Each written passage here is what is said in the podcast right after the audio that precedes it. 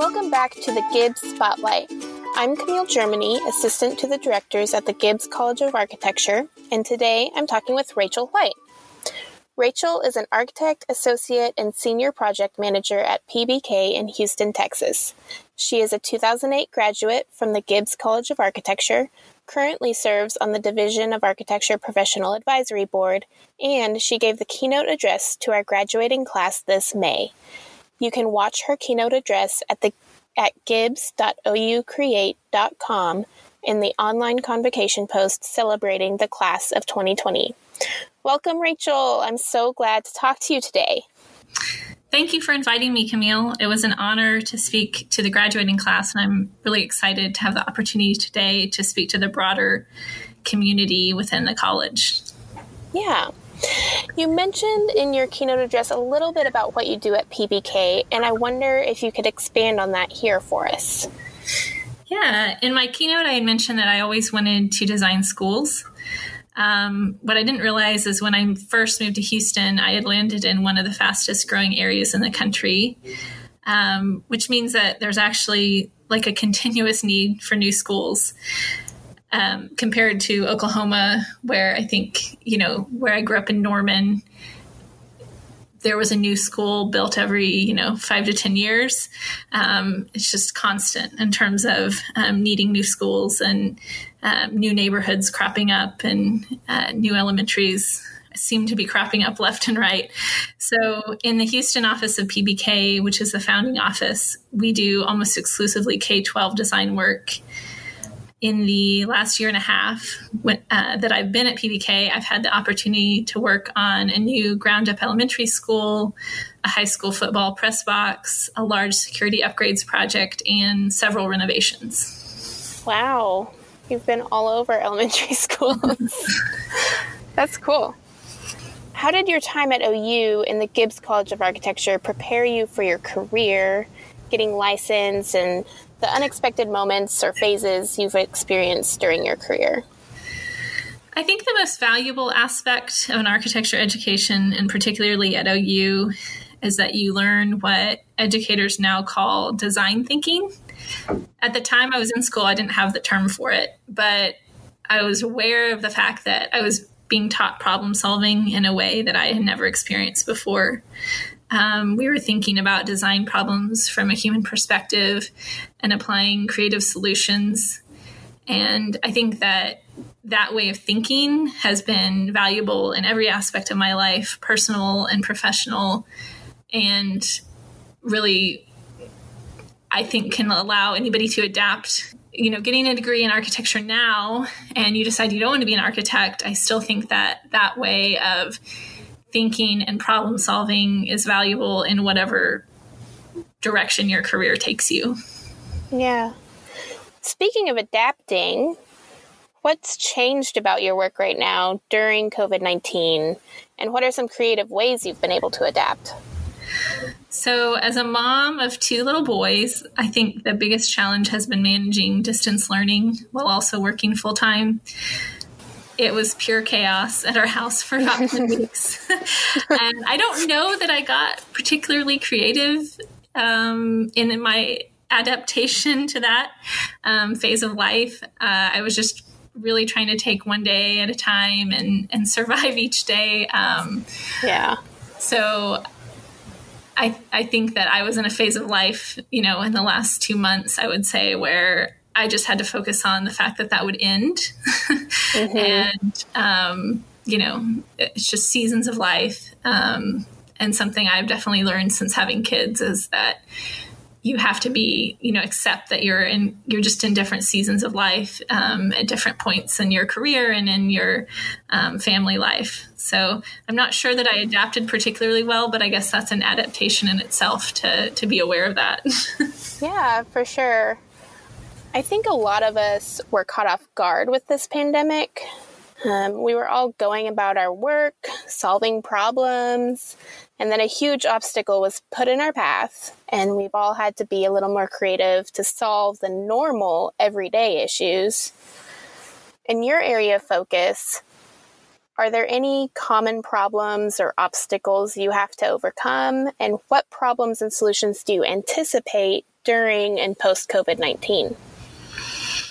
So, obviously, there's a huge focus right now on getting kids back in the classroom. So, a lot of thought is going into how to modify the school environment, whether through rethinking how we use spaces um, or, you know, how we make surfaces less, uh, you know, more pr- resistant to um, passing on the virus. Mm-hmm. Um, I know that there's a lot of thought going into that right now in the architecture community and engineering community. The AIA published a pre-occupant or uh, reoccupancy assessment tool on their site. Um, PBK published a white paper, and our um, the other company associated with PBK, which is Leaf. Um, it's a MEPT engineering firm uh, that's on the in the same building as us. Oh, okay. um, and we work with them closely. Uh, they published a white paper on you know modifying ventilation and doing other upgrades to MEP systems in order to um, you know be healthier have, create a healthier environment for students so that's what i've been reading up on lately and and focusing on i haven't actually had a client um, request those modifications yet. I think that they're still trying to evaluate, you know, what what kind of investment is worth it um, when we're not really sure what this is going to look like in the fall, and um, you know if if the students are going to be able to be back in the classroom anyway. I think long term, all of those things will be considered, and but I think it might need to, you know, it might be a couple years in the making. It might not be able to happen in the next, you know, two months. Yeah. It's a longer timeline than I think a lot of people are used to dealing with, um, and a lot of research and learning that we all have to do. Yeah, I think that there needs to be more research into it. Um, and I guess kind of just going the, with the flow to see even what happens. I, I think nobody's really sure yet, um, sure enough yet to put a lot of money into making all these changes or, you know, building. Um, building new classroom spaces so that kids can social distance i mean that's a huge investment so um, I've been so my husband is a principal of a middle school. So like on a personal level, you know, we've been having these discussions really regularly. Um, and that's what he's expressed to me too um, that they're just, you know, they don't know what modifications they need to make in order to create an environment that all the students can be there because they're not sure that all the students can be there even if they did that. Um, yeah you know the state and local governments are making a lot of those decisions. And so um, i think they're kind of just going with the flow now and we'll just have to adapt as, as it comes. Yeah. In addition to adapting to and fighting the COVID 19 pandemic, as a country, we also have a lot of work to do in terms of fighting racial and social justice injustice. Right now, demonstrations for radical change are taking place all across the country, and we're all learning in many ways how we can do better and work for positive change in this area. How do you and your colleagues plan and design with diversity, equity, and inclusion in mind? So, I think that there are a lot of things that particularly urban planners um, could do to, you know, design with diversity, equity, and inclusion in mind. But and I could, you know, intellectualize, I think, all day about different ways we can connect people through the design of buildings. But I think ultimately, for me, what's most important is bringing people of many backgrounds to the table in the design process. Um, I'm fortunate to live in Houston, which is um, I think commonly rivals New York as one of the most diverse areas of the country, diverse cities or metropolitan areas. And so we have a lot of diversity here in Houston. And I think, um, you know, fortunately, just as an extension of that, we're able to bring um, people from all backgrounds to the design process in in one thing that we do at PBK is anytime we are designing a ground up building, we have a multi day design charrette and we bring stakeholders from the community, teachers, administrators to that design charrette process. And the clients uh, we work with are really cognizant of the need to bring a diverse set of people to the table and um, you know i've had the opportunity to interact with people from all backgrounds um, i think i've you know spoken to more black female leaders in the last year than i ever did in the you know 34 years i i was living in um, Oklahoma, New York, and DC before that. So I've really had the opportunity to interact with, um, you know, Black people in particular, but also other people of color. And so I think that that bringing those people to the table is really the most important thing to me. Um, I will say also, I've been, you know, recently with the current events, I've been researching and given more thought to what we need to do as a design community. Um, I was really surprised to read that only, I think it's 0.3% of licensed architects are Black women, which I don't know that why I would have been surprised by that because I've never met a Black female architect, unfortunately. Um, but it still like kind of shook me to read that and realize that I think we have a lot to do, a lot of work to do to bring um, female designers um, who are black and, and men as well um, to be a part of the process um, from that perspective of the designer. But in the meantime, you know, I think bringing the community in to design the spaces that are for them um, is a way that we can design with equity and inclusion in mind. Yeah. Yeah, that's a shocking number to read, I think, for a lot of people. Yeah, well, I think that that equates to um, one article I read, it equated to 196 people wow. total in the entire United States. Which wow. once I read that, I realized why I never met anyone.